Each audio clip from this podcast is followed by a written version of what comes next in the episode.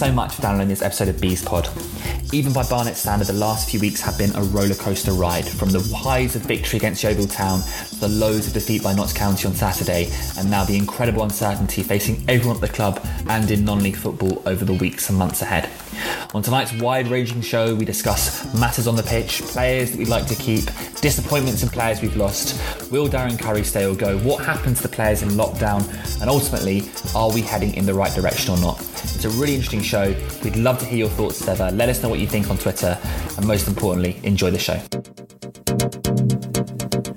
Hello and welcome to a special edition of Bees Pod.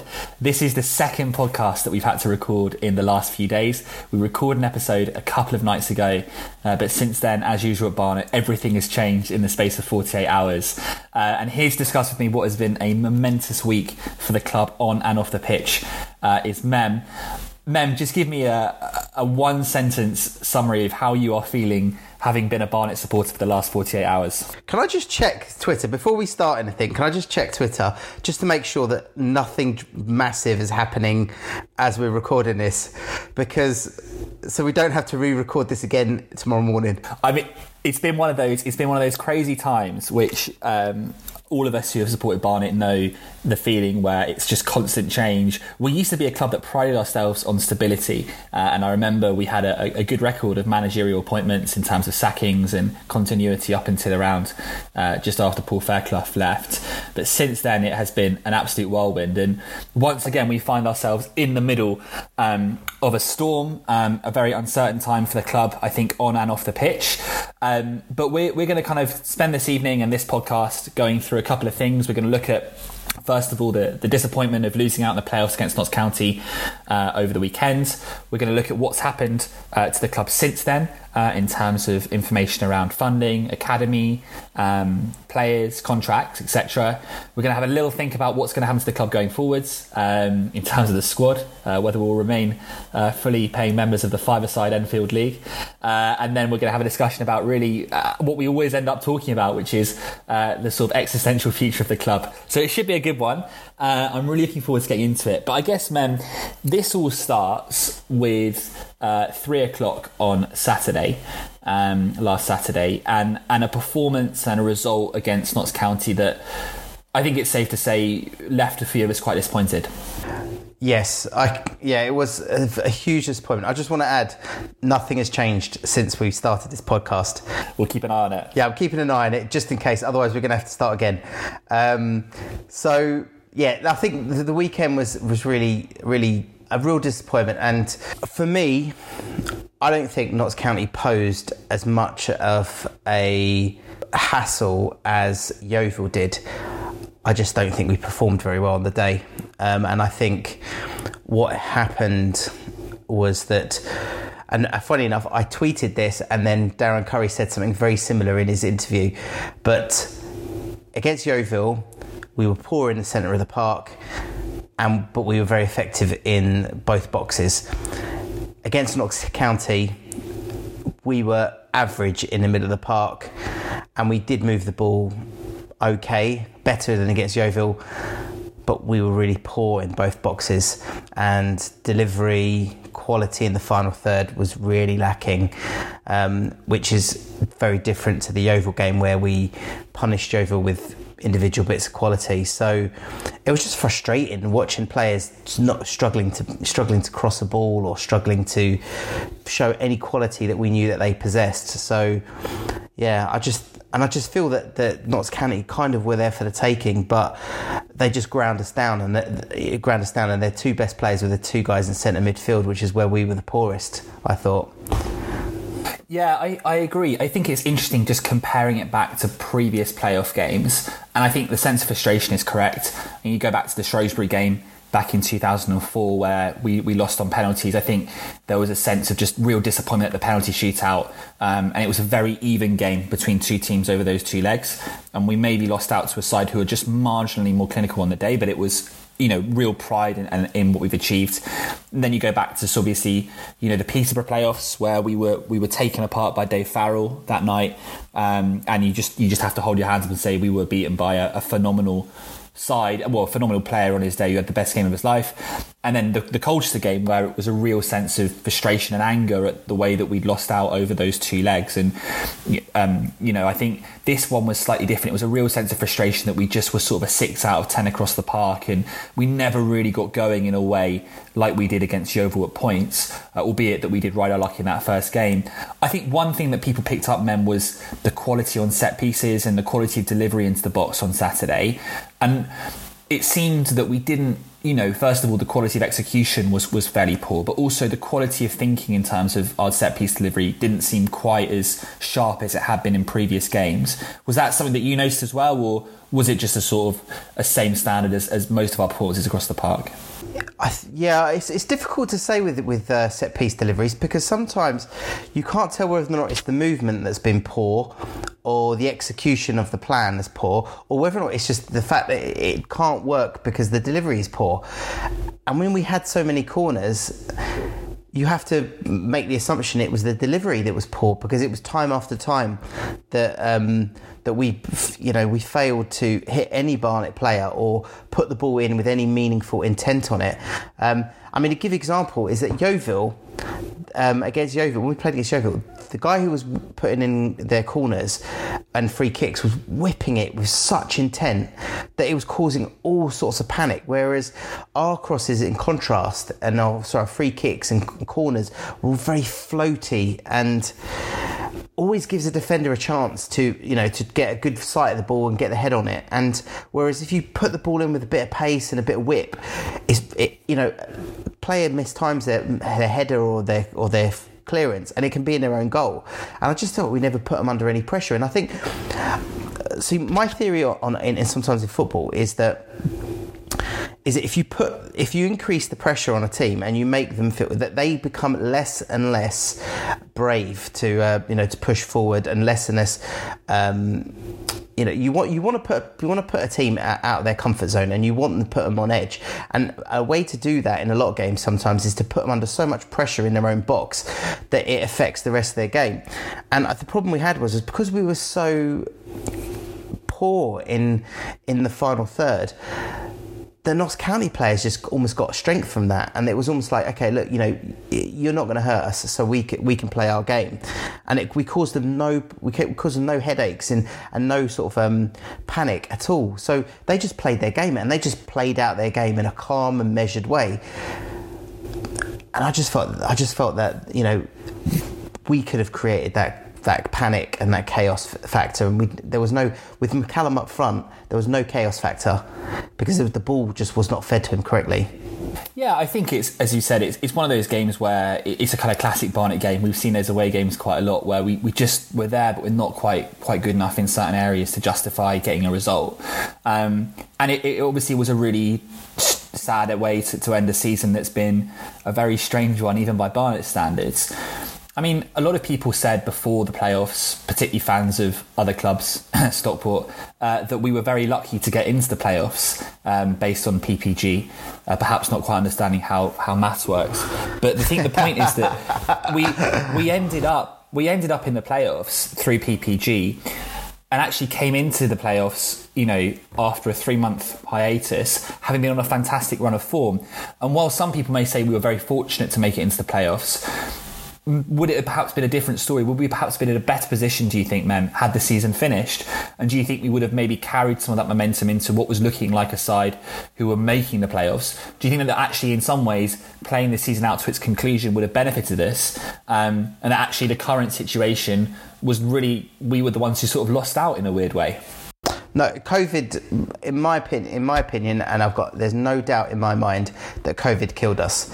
Because from the point that we, uh, I think it was we beat Ebbsfleet at home, um, and on that run, the amount of points that we were we were, we were piling on and the and the number of goals. Now that's another thing as well. We were starting to really rattle the goals in, and the goal the goals per game was starting to it was going to go up to the point where we had a plus ten goal difference. I believe that we would have probably finished in a higher position um, in the league, which would have meant that actually we wouldn't have had to pay that additional game against Yeovil. So it, we could have been in a situation where instead of having to play three cup finals, we, we would have had two cup finals. I know small. I know it's only one less game, but psychologically. You know, it's only two games uh, to play, or it's one game to get to Wembley.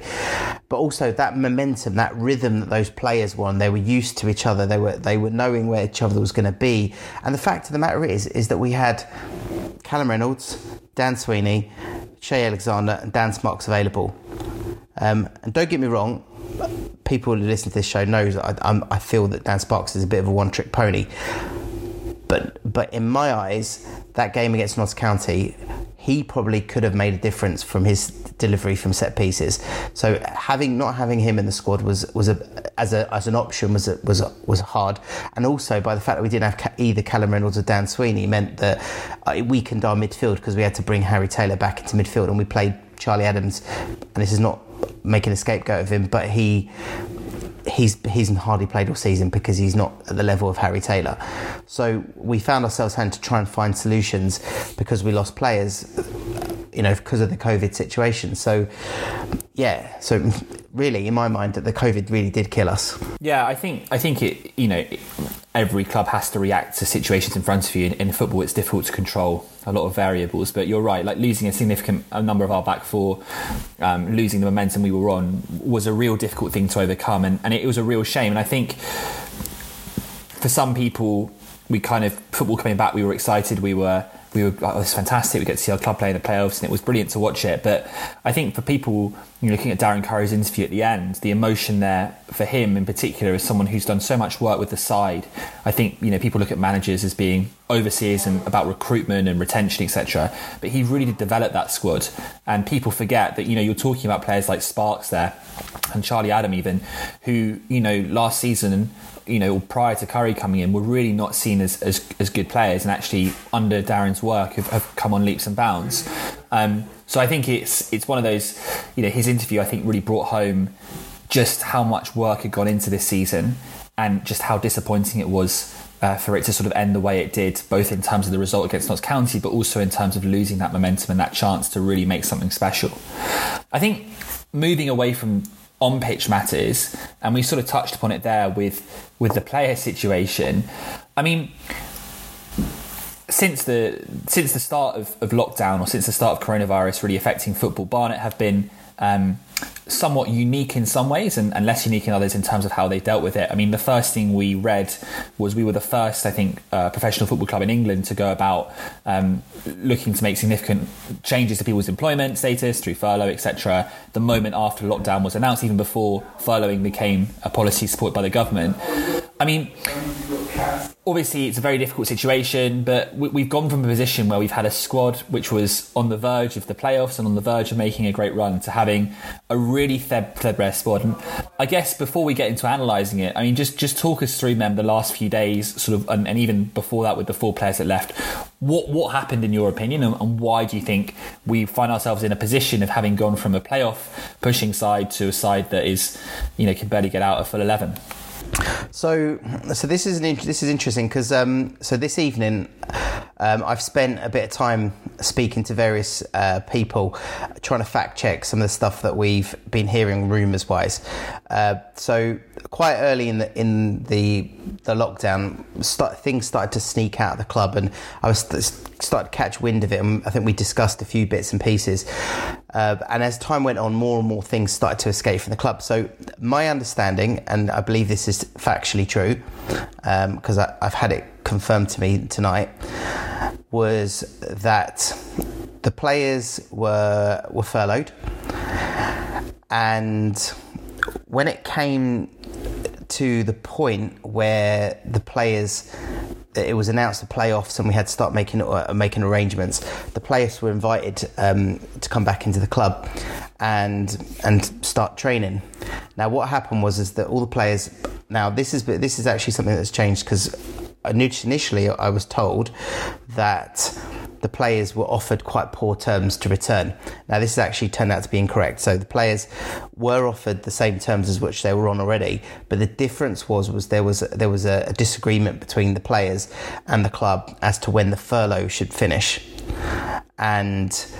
The, obviously, some of the players were, were, obviously the players were getting either eighty percent or was it two and a half thousand pounds as the limit, wasn't it? So for some players that was a pay rise, and obviously with mortgages to pay, kids to feed, you know, kids at home and stuff, um, they needed to come out of furlough as soon as possible, and they had a contract they had to sign as well for the extension. So there was a bit of uh, an impasse between the club and the players, uh, from what I understand, before they'd start training.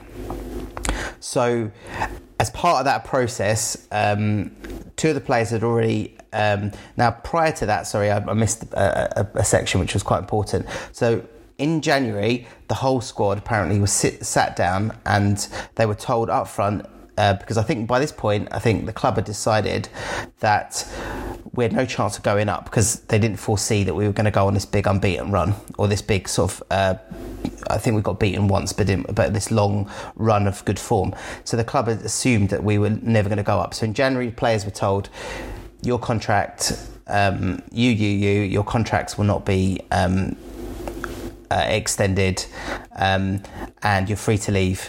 You know the club at the end of your contract, um, and some players were told your contract will be extended or your contract is going to be your option will be taken up. So they were told in January. So the whole squad knew where they stood.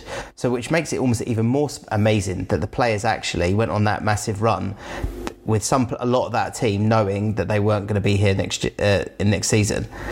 So that was in the background. That came back. Now, what happened was, is a couple of players found themselves new clubs in the meantime, um, and which we've seen, since found out that Cheye Alexander and Dan Sweeney, uh, one's gone to Wimbledon, and Dan Sweeney has gone to Forest Green. Two more players, Reynolds and Sparks, decided that either for whatever reason, I've heard various different stories, either got clubs lined up or basically just didn't want to get, risk themselves getting injured, decided that they, they were going to step away. And some of the players were forced to resign extensions because they got they got kids to feed and mortgages to pay. Just so, just to jump in, just to be really clear on yeah. that point, just for the sake of clarity, when we're saying when you're saying that they were forced to sign it, that that was a decision that they they made, but they just felt the circumstances meant that they needed to make that decision. Cool. Yes, of course, yeah. By by forces in their own personal circumstance meant that they couldn't go that salary so they they continued. Yeah, the club didn't force them to do anything. Um, and I just got a laugh at it. Uh, was good. And uh, anyway, so so we had the situation. So we had we had this reduced squad f- for the playoffs, um, and then obviously once the players had fulfilled all their obligations. Obviously, uh, players started to, as we saw, started to say their goodbyes and announcing their goodbyes. And then I think the club was forced into making a statement because some of the players, I don't know if they jumped the gun, but the players started I, I, over was it a couple of days they started sort of saying their goodbyes and that we're leaving and um, and then we got a clearer picture of what was left so I think nine players now. I mean, I think a couple of things. There's obviously been some a lot of frustration and disappointment about what's happened to the club in terms of the everyone wants us to go up, etc. And I think there's a lot of emotion wrapped up in it. And as ever, when things don't quite go right at the club, it kind of all the, all the skeletons are dragged out the closet, and, and the bitterness towards various people at the club, etc. is is you know comes out. You know, oh, it's always you know TK this, TK that, and I think. Um, you know, I, I do have a, a, lot of respect for TK in the way he does certain things. I think what I would say though, and I think this is a sort of not to play devil's advocate, but to really think about this is we are football is about to go through a crisis like the rest of the world in terms of economic crisis, unlike anything we've seen for a long, long time. And actually, it was interesting looking at other clubs, you know, in our league, Stevenage being a good example, you know, signing, signing, signing players the reality is that clubs at our level require a certain level of income in order to pay their expenditure. That income is heavily determined by crowd receipts. And ultimately, if there's no viable way of ensuring that money coming into the club on a regular basis, the, the, budget has to be adjusted to that. The second thing, which I think the club accurately mentioned in the statement, was the ending of parachute payments. And the reality is that the club are losing X amount of money, and some of the players, and we know that they were on some of them were on good contracts, are being paid those contracts. Then it does make sense to step back. So I think actually here it's not so much a sort of you know the players have all walked out because they hate the club. It's definitely not that at all.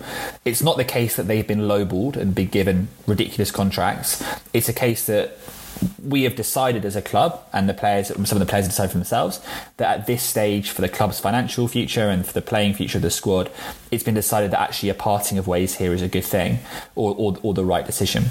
And I think there's a few points on this. I think, firstly, um, it, I think the people have been really shocked by the, the, drastic decrease in the size of the squad. And I think there are two points around this. I think the first thing is you've got to look really closely at the players you'd really want to keep and the players that you don't want to keep. And actually, we have kept. I'd probably say if you someone said to me, "What are your three most or who are your three or four most player, important players to keep?" I would say Scott Loach. I would say Harry Taylor, I would say Ephron Mason Clark, and I would say Josh Walker. And I think we have kept those four. We have kept some really good players at the club, and it's so it's not the case that we are kind of like you know Notts County were in the summer, or clubs of Bolton were at the start of this season that we're down to our bare bones with no players, or even like we were when we went up into into League One. That's not what's happened here. What's happened is that players that we think are good players, you know, Simeon or um, Mauro, Elliott, etc., have decided to part ways with the club. Now so I think that's really important. It's, it's, it's, not it's not like a fire sale. It's just like we have made a decision as a club to let those players go, or at least to you know whatever's happened there, they, they've left. I think a really important point though is that and I, I, completely understand the financial pressures on the club. The parachute payments have gone. We need to renegotiate wages. What are those wages going to look like? What's the market going to look like in the next six months? It could well be that in six months' time, and we know that TK is nothing if not a really good businessman. Six months' time, it could, we could be the ones laughing because Stevenage are ending up paying ridiculously over the uh, ridiculously inflated wages to players where the quality is not quite high. Because if you look what's going to happen, clubs will cut their budgets across the divisions. Those players will trickle down, and so the quality of the conference football level could rise theoretically speaking, and we could end up with our pick of players and a really strong hand in negotiations in terms of finances that put us in a great position. So I definitely think it's far too early to judge this. But what I would say is what worries me and what sometimes concerns me is a linear way of thinking about cost and expenditure. And, and you made this point, I think, on social media or on, on the forum, Mem, which is that when you look at a cost, it's not a fixed cost of wages player. So you say, right, this player costs me X thousand pounds a year. There are all sorts of hidden costs to bringing in new people into any organisation in terms of, you know, getting them to bed in, getting them to play in the right way, picking up results, you know, social benefits, them sticking together as well. And so when you're looking at the cost of a player contract, someone who's been at the club for three or four years, sure, they might be commanding a wage of say fifty thousand pounds a year, which is ten thousand more than someone who you might sign uh, on a, on a different contract. But the reality is that having that consistency of personnel is so important. And actually, if the players who are left at the club are thinking, bloody hell, what's going on? We've lost all our mates, we've lost all our best friends, we've lost all the players that we love playing with, and their performances differ as a result, or they start calling around thinking about going then that's another intangible cost that you've put in that you haven't factored into that £10,000 wage difference. So all I'm saying really in a very long-winded way is that it's a complex situation. I think it's probably too early to judge, but it, it does, there are some alarm bells ringing in one way, but in the other way, I can completely see TK's view in the long-term view, which is actually we've lost our parachute payments, the landscape's going to change, the expenditure is going to shrink massively, and it's worthwhile waiting a couple of weeks to see what we can pick up later on. So yeah, so see where where my opinion on this slightly differs. Well, not differs, but see my opinion on this is um, is is that every club has its capacity as to which what it can pay as wages. So, for instance, Notts County, with their increased crowds, could potentially pay a player two thousand pounds a week. Now, our limit on a player might be fifteen hundred, and I'm just making picking these figures out the sky just to make the point if everything's if the whole market reduces by I don't know contracts by twenty percent, twenty five percent, then that still means that the the teams it'll be relative to the team's initial budget, which means that still, despite the fact that it, you know that that we are you know, so maybe fifteen hundred might become one thousand pound being our limit, and Notts County will go down to fifteen hundred. But that still means that they have that that that financial advantage over us, regardless of how many of the fact that the mark there'll be more players out there. They can still go and pick up the better players because they've got that extra capacity. So what people need to understand is just because the the market is yeah there is going to be a lot of players coming to the market and yes wages will probably come down. And I did actually speak as part of research for this tonight. I did actually speak to um, a football agent about what his opinions are on the um, on the market. And he says, he says it's hard to tell at the moment, but he says we do anticipate a drop. Uh, but he said that some of the better players will still be able to command a reasonable amount, a reasonable salary. So the key to it is, is the better players, like always, will always be, uh, will have decent salaries. And actually, in part of the research as well, I did speak to, um, uh, uh, I did speak to a player, and he said to me that if a club really wants you, and there's two or three clubs in for you, you probably will find that you can either get this. at You you're probably finding at the moment that you get you can get the salary you were on already, or maybe a little bit more. But it does depend on how many clubs are after you. Um, and by all accounts, there are players in the Barnet squad who have left, um, who already have had interest and already had some people muting sort of sort of suggesting figures which were more or sort of similar to what they were earning at Barnet. So that's so it's, it's, it's, it's, going to be interesting, but I don't I don't think it's going to be this fire sale, and I don't think it's going to be this bargain hunt that everybody's thinking it's going to be. Yeah, I think two points on that, Mim. I think I think I agree with you to an extent. Um, Actually, I don't. Actually, I, I, dis- I disagree with you. Actually, um, I think I'd say two things. I think first of all, you know, there is always going to be a comparative advantage, right? Because you're right. Even if everyone's revenue shrinks by fifty percent, the, the bigger clubs who can generate more revenue is still going to be slightly larger. And we're very fortunate that we do have supplementary income streams that can support the football club. I think some of those income streams are going to shrink. Right, hospitality is is really limited at the moment and will be for the next year and a half. So all the weddings that you know people always go on about the weddings and stuff like that are going to struggle. But there will still be other pitch rentals etc. that can make us money, and that's a use, that's a fantastic position to be in so the comparative advantage is there, but often in, in a market you have the first mover advantage, right? So you know, in, particularly in a transfer window, the clubs that get their business done early often benefit because they pick up the cream of the talent, and often it is it's not always a buyer's market. What I would say has happened, regardless of whether or not um, prices change, it, there is a benefit to being a last mover here or a later mover in the market. You look at Stevenage, for example, they've spent a lot of money and they've tied up a lot of their budget on quality that is at X level. That's inflexible quality. So they've signed these players and they go, right, these are the five players we want.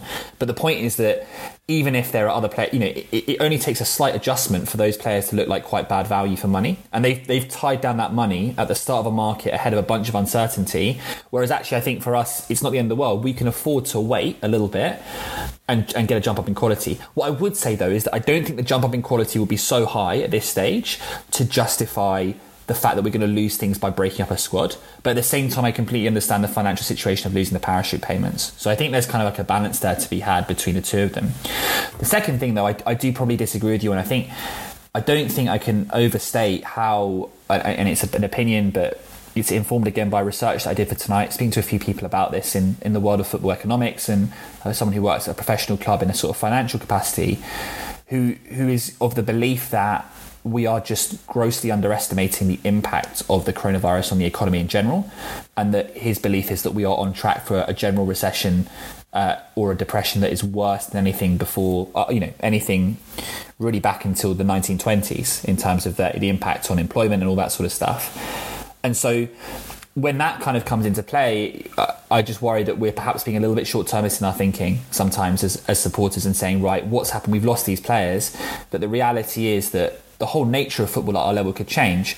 And it's something we discussed briefly before, man, but you know, football should adapt to, according to the times. I mean, you know, looking at the size of the squad, looking at what's happened to the academy, which has just been been sort of basically shut down, or, or I should say, rather, uh, the future is uncertain, but it looks unlikely it's going to come back as per the Guardian article.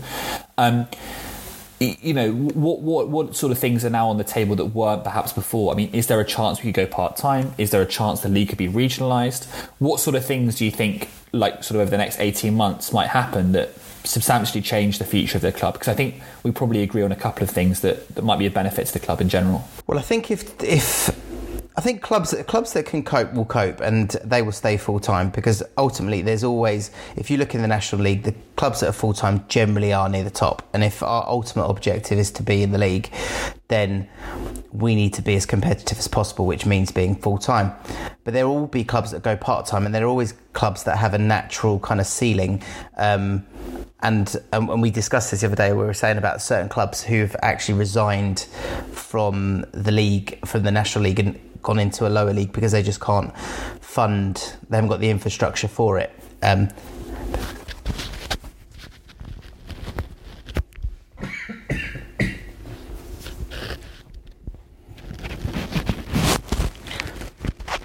so for me, the most obvious um, solution to to these problems, one of the biggest one of the biggest expenditures for clubs is the travelling costs.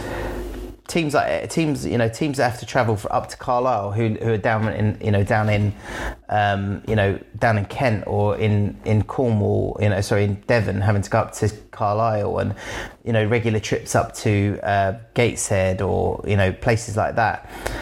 That kind of thing that kind of journey is a huge drain and the gates are usually very poor you know very very low crowds so it makes sense to me that we should Division Two and, and National League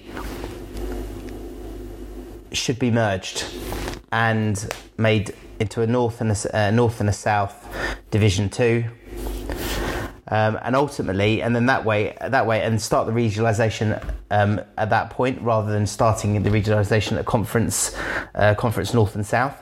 And I think, for my, in my opinion, the the top ten in the, in the conference could easily handle being in the league um, and because uh, generally speaking, there's always that bottleneck in terms of reduction, in terms of relegation from the league.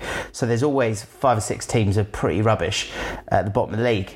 So by regionalising it, I think what you can do then is you can actually increase the level, increase the um, the competitiveness of um, of the two leagues by doing that, and also and then there'd be lots more derbies, lots more. You know, hopefully the gates would go up because of the, the increase in derbies and and and number of games that play people can go away for because they're close by. So I just think that that's that's a, that that to me is the most sensible solution to helping lower league clubs.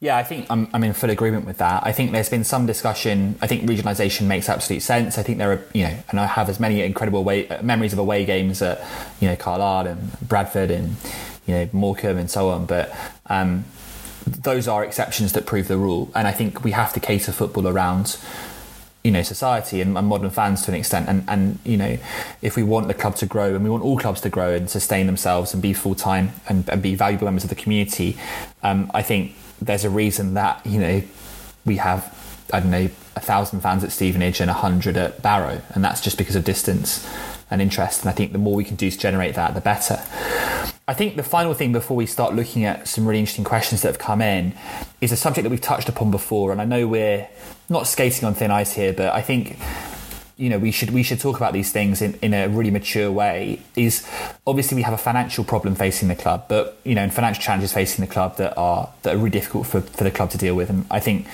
I certainly don't empathize or sorry I certainly don't um, you know uh, don't envy TK and, and, people at the club being in this position and making really difficult decisions, which I'm sure they do think a lot about. I just think the one thing that we often talk about is independent of, of, of, finances that often perhaps can hold the club back is always the relationship between the club and the fans, which I think we could all agree has been better at certain points than, than it has been now and in the past few months. Um, and also perhaps the way in which um, the club's reputation with players and so on and so forth um, could be improved. And that's not to say it's necessarily in the gutter, um, but it's just about you know constantly looking at ways of improving this. And it's been really interesting as well listening to some other brilliant Barnet content that's come out in, in lockdown. You know, particularly you know Trevor Nell stuff and Downhill Second Part. Sorry, Downhill Second Half done some brilliant brilliant work, and I love listening to those things. Um, but you know, some of those things that we discussed and, and got in a bit of hot water for a few you know a year or so ago, talking about perhaps you know nutrition and and and, and sort of the way in which contracts were set up and so on and so forth. What what do you think the club could do, or what do you think we could do, perhaps, men, to um, perhaps try and attract players to the club? Um, that doesn't necessarily involve money. Do you think there's some, some, work that could be done there? And again, just for the sake of the record, um, you know, this is you know we're, we're, not we're not saying that, that things are currently done in a in a disastrous way at all. We're just trying to find ways of improving it.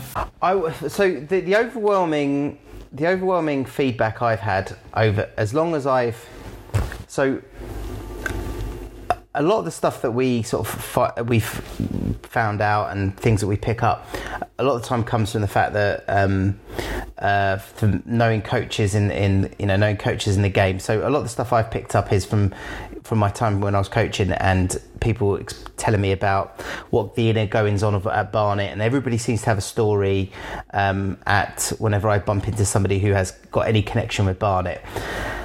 And the main thing that always seems to come back is around the man management um, behind the scenes, um, and the the way that the way that players feel that they're being treated behind the scenes.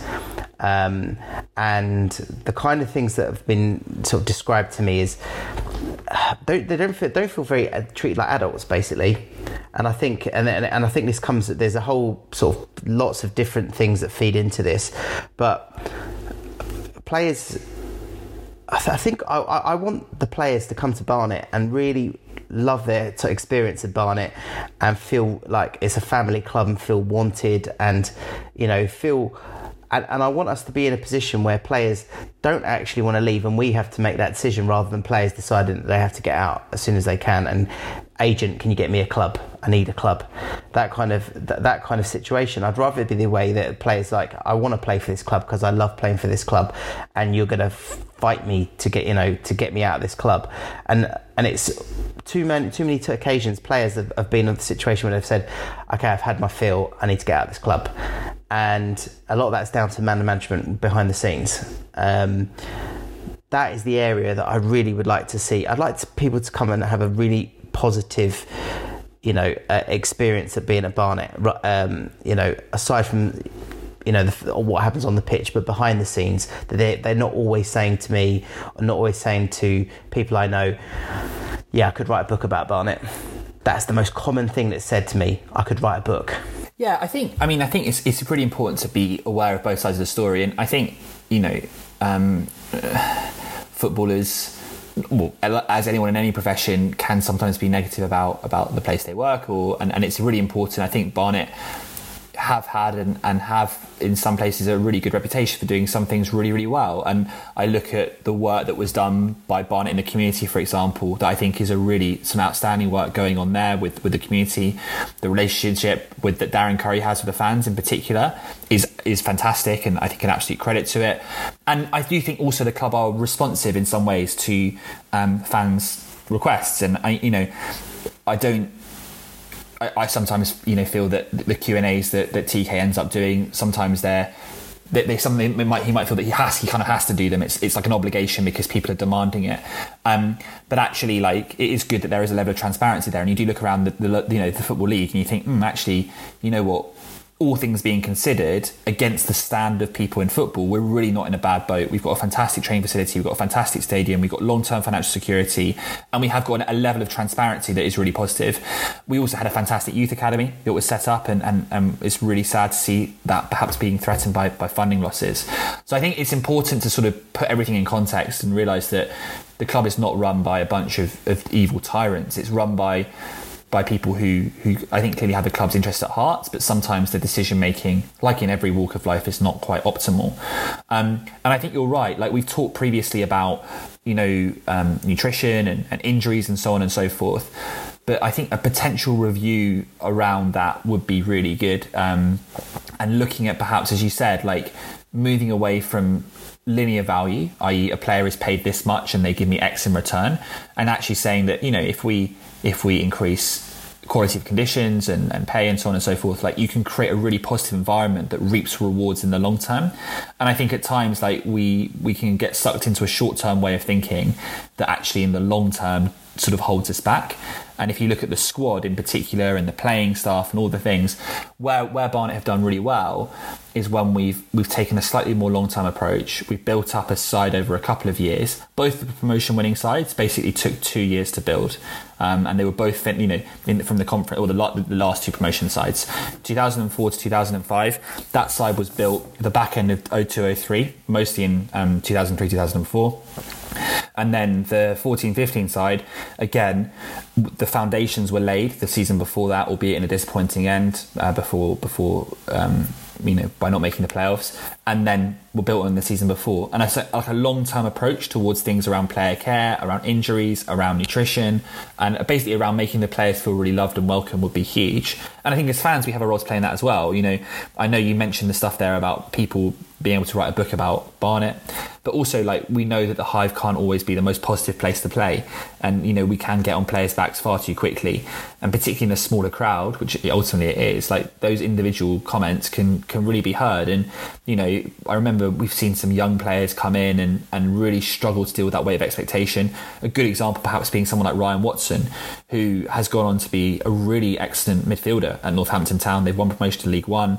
He's been a key player there. And at Barnet, perhaps, and you know, I include myself in this, we're perhaps guilty to judge judge players too quickly there's a negative feeling around the club. There's not quite the atmosphere there was at Underhill, and all of a sudden you have this kind of ne- negative spiral that that we're all part of. Right? It's not just one person's fault. It's it's something that we can all work on. So I think I agree with you that there is there is some work to be done there. Um, but at this stage of the pod, as we sort of head towards the the kind of not conclusion but the final section or so, we've got a whole bunch of, of, of questions and comments that have come in. So what I'll do, is I'll, I'll read a couple out to you, and, and, maybe if you give a comment and I give a sort of response as well. Um, that w- that would be good. I mean, I guess the first question is around Darren Currie and whether or not we feel that Darren Currie will remain in charge of the club um, next season. What are your thoughts on that? I feel that Darren Darren's interview against Notts County was quite telling. Obviously, he clearly knew that which a lot of the players were going to be leaving.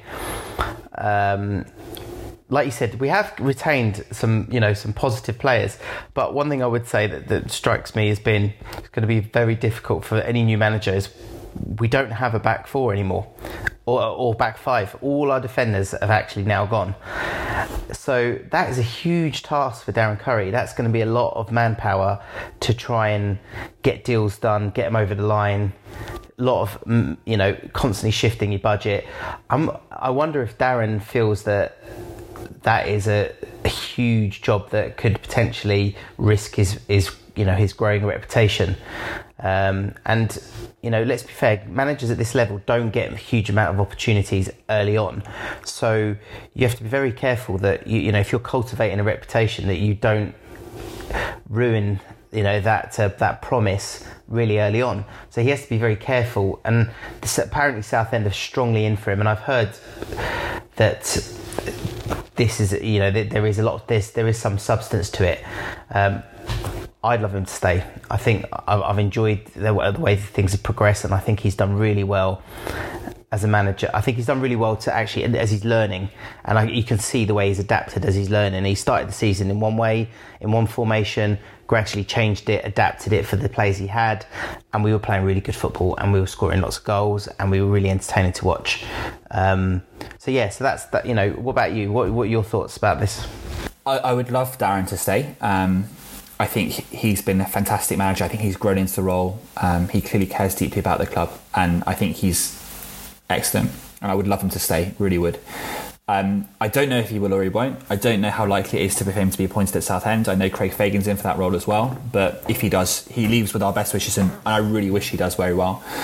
I would add two caveats to this, though. I think we're guilty sometimes of a club is not guilty. That's the wrong word. I think we sometimes fall into the trap of pinning our hopes on a messiah figure. Uh, like Currie or like um, Martin Allen, who I've seen already several shouts for, and I know they'll only grow uh, over the next few few weeks and months and part of that is natural, right? Like we are just a football club, we're a small football club, and we have these these piggers that can take us through and, and lead to success.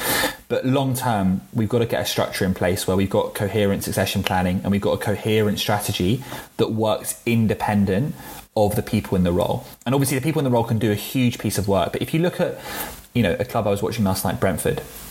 Brentford are an excellently run club. They've got a strong data analytics focus, but their work started seven or eight years ago to get them to where they are right now, right? And so what they've got there is they've got a head coach who's, who's excellent, Thomas Frank, who's doing a good job in there, but they've got a succession plan for if any of their players go and if any of their managers go and if any of the coaches go and they've got a clear model, they've got a B team model, uh, which doesn't involve an academy. They've got a really clear setup structure that will enable them to succeed irrespective of who's in charge. And so, as much as I would love Darren Currie to stay, and I really would love him to stay, and I'd love him to, these things are not mutually exclusive, right? You can have Currie in charge and do these things. We need to develop those systems in place if we want to be long term successful in the league. Um, and I would include a couple of things in that some sort of discussion around a long term strategy for the club that is actually a long term strategy and isn't just Mark Robson for a few months. Something around, um, you know, what's going to happen in place of the academy, because I think, again, there's an opportunity there for us to, to do some great work. And I, the thing that's bizarre about the academy is that, you know, sure, it, it, I don't know the finances behind it, but we ended up selling players from that academy. And there are lots of players from that academy who have gone on and played brilliantly in the leagues. And there's an excellent article in The Guardian I recommend checking out if you want to read more about that. and then also We've also saved. but Sorry, I just cut you off there. Not only have we also made money out of the thing, we've also saved ourselves a lot of money because how many players have like we've had so many players progress into the team that that's actually, you know, these players that could progress to the team that aren't on big money when they come through the, the youth system, and it saves us having to find the player who's already you know from another club. Exactly that. It goes back to what I was saying about the idea of non-linear costing, right? So the cost of the academy it should not be seen as, and I don't it's as an expense, but it should be seen as an investment that breaches multiple things, right? You save money on scouting, you save money on on, on contracts, as you just said. Uh, you you have so many benefits from it, but I completely understand the difficulty of financial pressures there. And the final thing we need is a sustainable strategy to grow the fan base, and I think it is possible to do that. So what I would say is, yeah, I want Darren Currie to stay. Who wouldn't want Darren Currie to stay?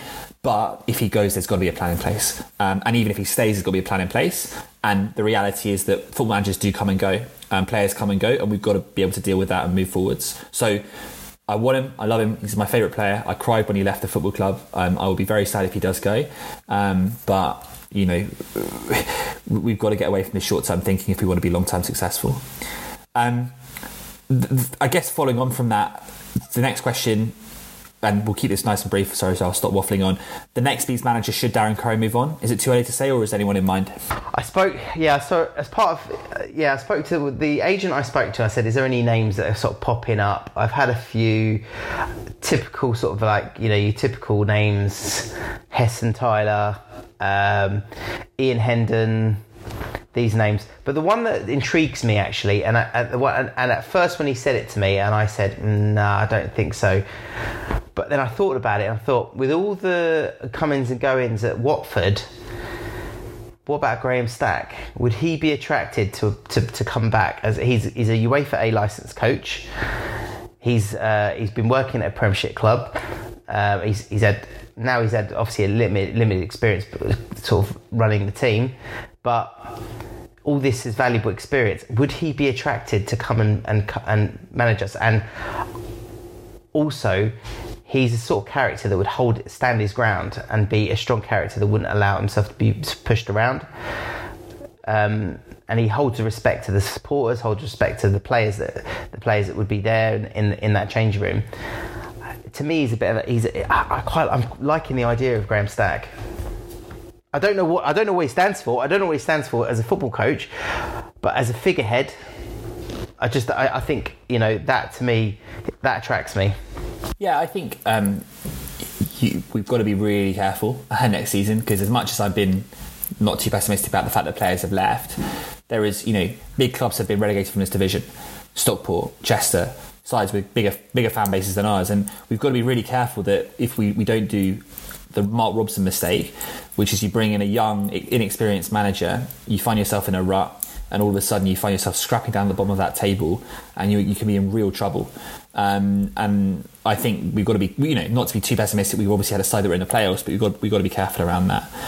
Um, I think I don't know is the short answer. Um, I really, I really don't know. I don't have the bandwidth to think of any names. Um, but I would probably, in the initial phase, when it's a rebuilding year, look to bring in someone who has a bit of experience, similar to what Notts County did with Neil Ardley. Bring in someone with good experience who's still young enough and hungry enough uh, to make a difference. Um, would be, would be my, my preference. We'll keep cracking through the questions, uh, Mem. Um, next question, uh, kind of here, we've, we've looked at sort of people talking about about different players, um, but a couple of questions have come in um, around this. It says, firstly, this from John Lewis. He says every team's budget will be lower next season. Uh, will ours fall by more than our rivals? Question one, and then question two: um, What will the club's ambition be? Um, and then a second question, which we'll come on to in just a moment. So on that first one there, Mem, we talked briefly about budget, but what do you think the club's ambition should be next season? Well, club of Barnet size, always the ambition should be promotion. There shouldn't be any other. We've just finished in the playoffs. Promotion should be get out of this league. Um, we've just lost our funding. Being in this league is, you know, th- with this club, all intents and purposes, in terms of the infrastructure, is a league club. Is a league club. We need to have a league team, and Barnet Football Club has won this this league three times. That never should there be a season where Barnet do not do do not uh, aim for anything less than promotion out of this league. That that's my that's my feeling on it. Yeah, I think. I mean, I, I agree. I think stated ambitions have to be by definition ambitious. So um, I think you always have to say you're going for promotion. I think the reality is a rebuilding year will be necessary. So I would, you know, w- w- the ambition you say to the fans and to the players and to the club and everything is promotion. The sort of sackable, like bare minimum, would be um, a decent upper. I, would say top top table finish with a new squad would not be a bad shout. Um, a question from Dave. Uh, he says here: Does TK see the football club as peripheral to the Hive success rather than being complementary to it? And has he therefore given up on investing in the club? I think I think he's trying to. I think uh, I think he's trying to run parallel businesses. I don't think I don't think it's a case of it's it's on the periphery. I think he he runs multiple businesses and we are just one of his businesses that he runs. But Barnet but Barnet Football Club is essentially a customer of the Hive because the internal from what I understand and i have got I'm going to have to pick my words because I've got to remi- remember exactly what I was told. But basically the budgets internally um, the, t- so the teams will pay the hive and the budgets are moved around from the hive. So the hive will have a budget. So the, the teams will have a budget and then they they utilize the services of the hive. That budget is moved around. And i'm not sure whether or not that's just done for accounting or whether or not that is essentially the teams are are uh, an independent obviously uh, company within the overall structure and they utilize the services of the hive. That's how I understand. That's how I understand it to be. Yeah, I mean, I, I think I'm, I do not think there's anything dodgy at all going on with the accountancy. I think it, it, all football clubs try and find ways of maximising revenue, and I think we we we do a good job of that. Um, I think in terms of TK, I think he cares deeply about the club. Um, I think he wants the club to do well. And I would say that where we go wrong as a football club is not due to intention, but due to a lack of clear strategy. So I think the issues with the club are strategic rather than being a result of negligence or a lack of care. I definitely don't think he's given up on investing in the club. I just think, as I was saying, I think the investment thinking has been too linear, and I also think it's been too short term. Um, and I think that we we've got so much right, but the fundamentals still need a bit of work. So I, I would kind of disagree with the implication of that question. Um, we'll do we'll do three or four more. Um, a couple of questions here from Daniel. Um, how long? We'll do, we'll, do, we'll do them one by one. Quick fire questions, Mem. So you've got four here. How long do you envisage being in the National League now? Realistically, probably another three seasons. Yeah, I would say the same as long as we don't go down. Uh, question two um, What do we do about the youth system that has done well over the last decade? Now it's gone, Mem? Well, there's nothing we can do. If it's gone, it's gone. I think maybe we might move to the Brentford model and have a B team. So that might be. It, it, means there's less less people need to be employed. It means that we can still go and find youth, you know, good youth players, and try and nurture them to bring them into the team. So we could we could try the we could try a similar model to Brentford. Yeah, I would say I think again the key appointment would be with me some sort of director of football or some sort of football strategy role, which would look at this.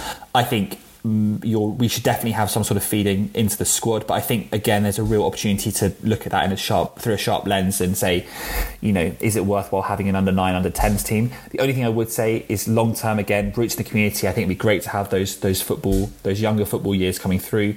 We've had some fantastic coaches go through that system as well. We had a really successful youth team, so there's something that could be done there. I think the catchment area is also excellent for the club. So I think there's a couple, there's a real opportunity there if we get it right. Um, and so I, I you know, what should we do about the youth team system? I think we should look to replace it again by looking at it through an investment lens um, as, as quickly as possible with some sort of new system. Um, the idea of not having a youth team with the facilities we've got would be would be mad. I mean, imagine having all those facilities and then only having one team. Uh, it, would, it would be bizarre to me. Um, number three, why would Paul McCallum stay? And if you were him, would you, ma'am? Depends what he's what he's been promised. I mean, if if Kleanthous has said that we are we're starting from scratch, but we're going to build this, and these are the players that we've got lined up. But there's also other sort of um, non-football reasons. Is uh, I believe Paul McCallum is um, uh, from London, so he might want to be coming back to London. Uh, clearly, he's not wanted at Solihull, and and if he can earn a reasonable salary here. Now, one thing I would say is that Kleanthous for strikers or players that, that, you know players you know with strikers he's always looked after. And the, some of the figures I heard about what he was paying to uh, John Akinde to keep him were eye watering um, so he is for a certain type of player, he is prepared to push push out the boat, and I wonder whether or not he's going to push out the boat for McCallum because I think he he genuinely is. I've heard he's a big fan of McCallum. Yeah, I think would McCallum, uh, why would Paul McCallum say? I think it's difficult to make the case he should stay, particularly if Currie goes. It's a rebuilding job, and I don't think he'll be in the league. So, if, you know, for him, if he says right, I want, I see Barn, or I see my next club as being either a league club or a vehicle to being a league club.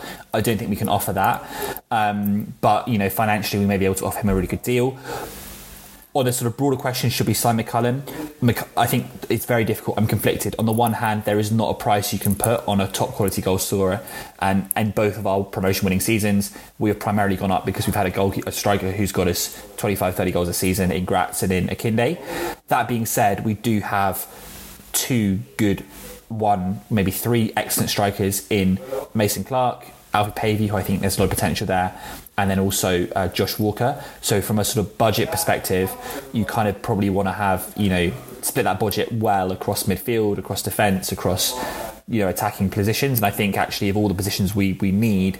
Um, we don't have such a high demand for a striker, so it's kind of like a conflicting answer. Um, and considering it's unlikely, I feel that we're going to be really, really pushing for the top position next year. I think probably the money would be better off invested somewhere else. Um, and we try and develop Walker, Mason Clark, and um, and Pavey. So I would actually not be distraught if he if he left, even though I rate him highly. Um, final few questions. Um, we recently lost um, Raynel Hercules to Brentford because the academy has no longer sorry because the academy no longer has academy status. Does that mean we get no money for him and receive no money in the future?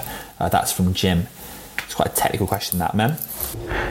Um, my understanding is is that the point that this you know the fact that we've lost the academy funding that would expire at the end of this season. So he's at the end of his contract. He's come, he's he. I, I, believe that we'd still be able to retain his registration because he's under the age of twenty four. So uh, Brentford would have had to pay us something towards him.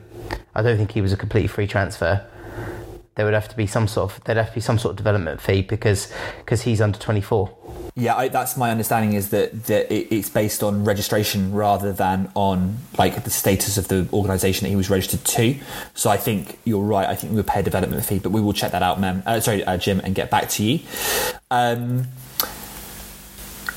a couple more questions from Jim. They're talking about the rest of the academy. Um, but here's a kind of a couple of good questions to finish on.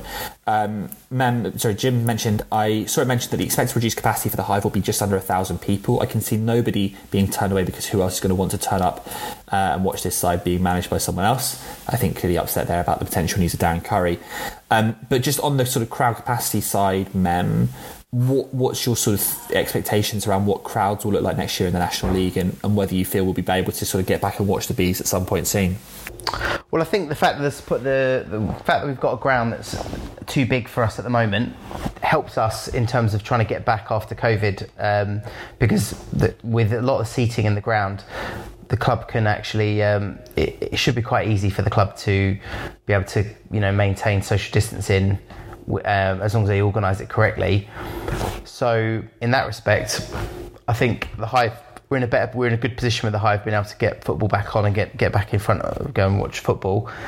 Uh, in terms of moving forward, I, I actually genuinely think this is going to get worse. It will get worse before it gets better because there was a wave of optimism progressing with the team after, especially after Woking, the result of Woking we had this season, and I think that even if we'd marginally missed out on the playoffs this season, if we'd rolled over into the next season, you know, this is obviously in a, in a world that COVID didn't exist.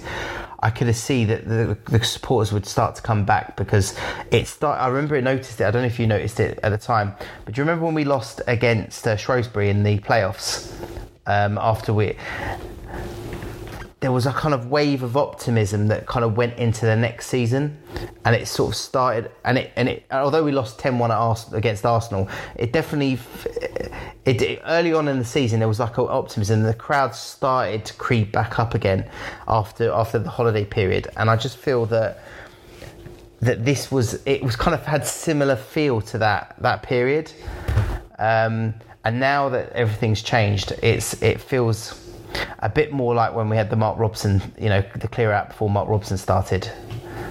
Um, so that's I don't I don't see that being very attractive to supporters. I think a lot of supporters will be will just wait and see Um, although I'll probably go to loads of games because I'm I'm desperate for a footy fix.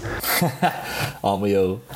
Well, I think it, we're as we come to the end of this pod, man. I think it's been a really interesting end to the season, um, and it's it's a shame that it's ended the way it has in many ways. Um, but I think what I would issue is is a note of opt- cautious of just caution at this stage. Neither cautious pessimism nor cautious optimism. I don't think this is the stage to be sort of pulling our hair out and, and really worrying about um, the the team and the players and the squad for next season at the moment. I think there's just so much uncertainty. Um, and I think, you know, ultimately we are a club with a limited income. We've got reasonably high overheads in some areas. And this is the chance to really rebuild. And as ever, if the club have the right strategy and for the first time in 15 years we can find a really coherent playing strategy to go forwards, I think there is always reason for optimism. And the one thing I would say is that we have got it right off the pitch more than any other club in the conference. I think every other club in the conference would give something in terms of additional income sources, training facilities to have what we have right now. Um, the areas where we need to develop around the fans, around the team, and other areas of the club we need to work on. But we're certainly not in a position to be fully depressed. And the final question we'll answer is there's a question that came in that says on a scale of one to 10, uh, one being, um, I guess, the worst, and 10 being uh, over the moon, how are you feeling about tonight, or how depressed are you feeling about tonight's news? So, Mem, before we wrap up, or as our final question, where are you at on that scale? Are you one, which is super depressed, or ten, which is over the moon? I would say I'm, I'm, I'm a level I'm a level five. I'm like in the middle. So there are parts that I have my moments where I'm like, oh my god, this is going to be such tough. It's going to be so tough. But then there are other parts of me that's uh, that's that's a bit like you saying, let's see what happens. But I'm not optimistic at all at the moment. I'm just like in the middle, just kind of going, okay show me some op- show me why I need to be optimist optimistic. That's that's my feeling at the moment. Well, I think I'm I'm on a five as well. Um, for once, we agree on, on where we're at with numbers. Uh, I still haven't forgiven you for calling seventh in the prediction pod, um, but we'll we'll leave it there. What I would say to everyone is that um, you know, thank you so much for listening. We'll we'll continue obviously our pods going forwards with a focus on the club as it is and, and the ongoings on and off the pitch. Um, I would really recommend to everyone else to check out some of the brilliant content that's going out around Barnet. I've mentioned the second half podcast before. They're brilliant interviews with players that have brought back so many memories. So definitely check those out. Uh, Trevor Nell's done some great work as well uh, on a similar vein, both in sort of his, his podcast and his writing. And there are also some other really cool things that are going on. Uh, Tom Bedell, his comp- podcast conference call is a really good look at uh, the conference and a slightly more holistic view of the league. And Charlie Casson, who's been a show on, a guest in this show, has, has got an awesome podcast where he chats to various actors about uh, their experiences and roles within football. So there's plenty of, of stuff to keep yourself listening to and reading over the next few weeks and months. But we'll be back probably in a few weeks or so with another pod updating it uh, as we are left with one player, uh, no ground, and uh, all sorts of craziness to come. I'm only joking, that's not what's going to happen.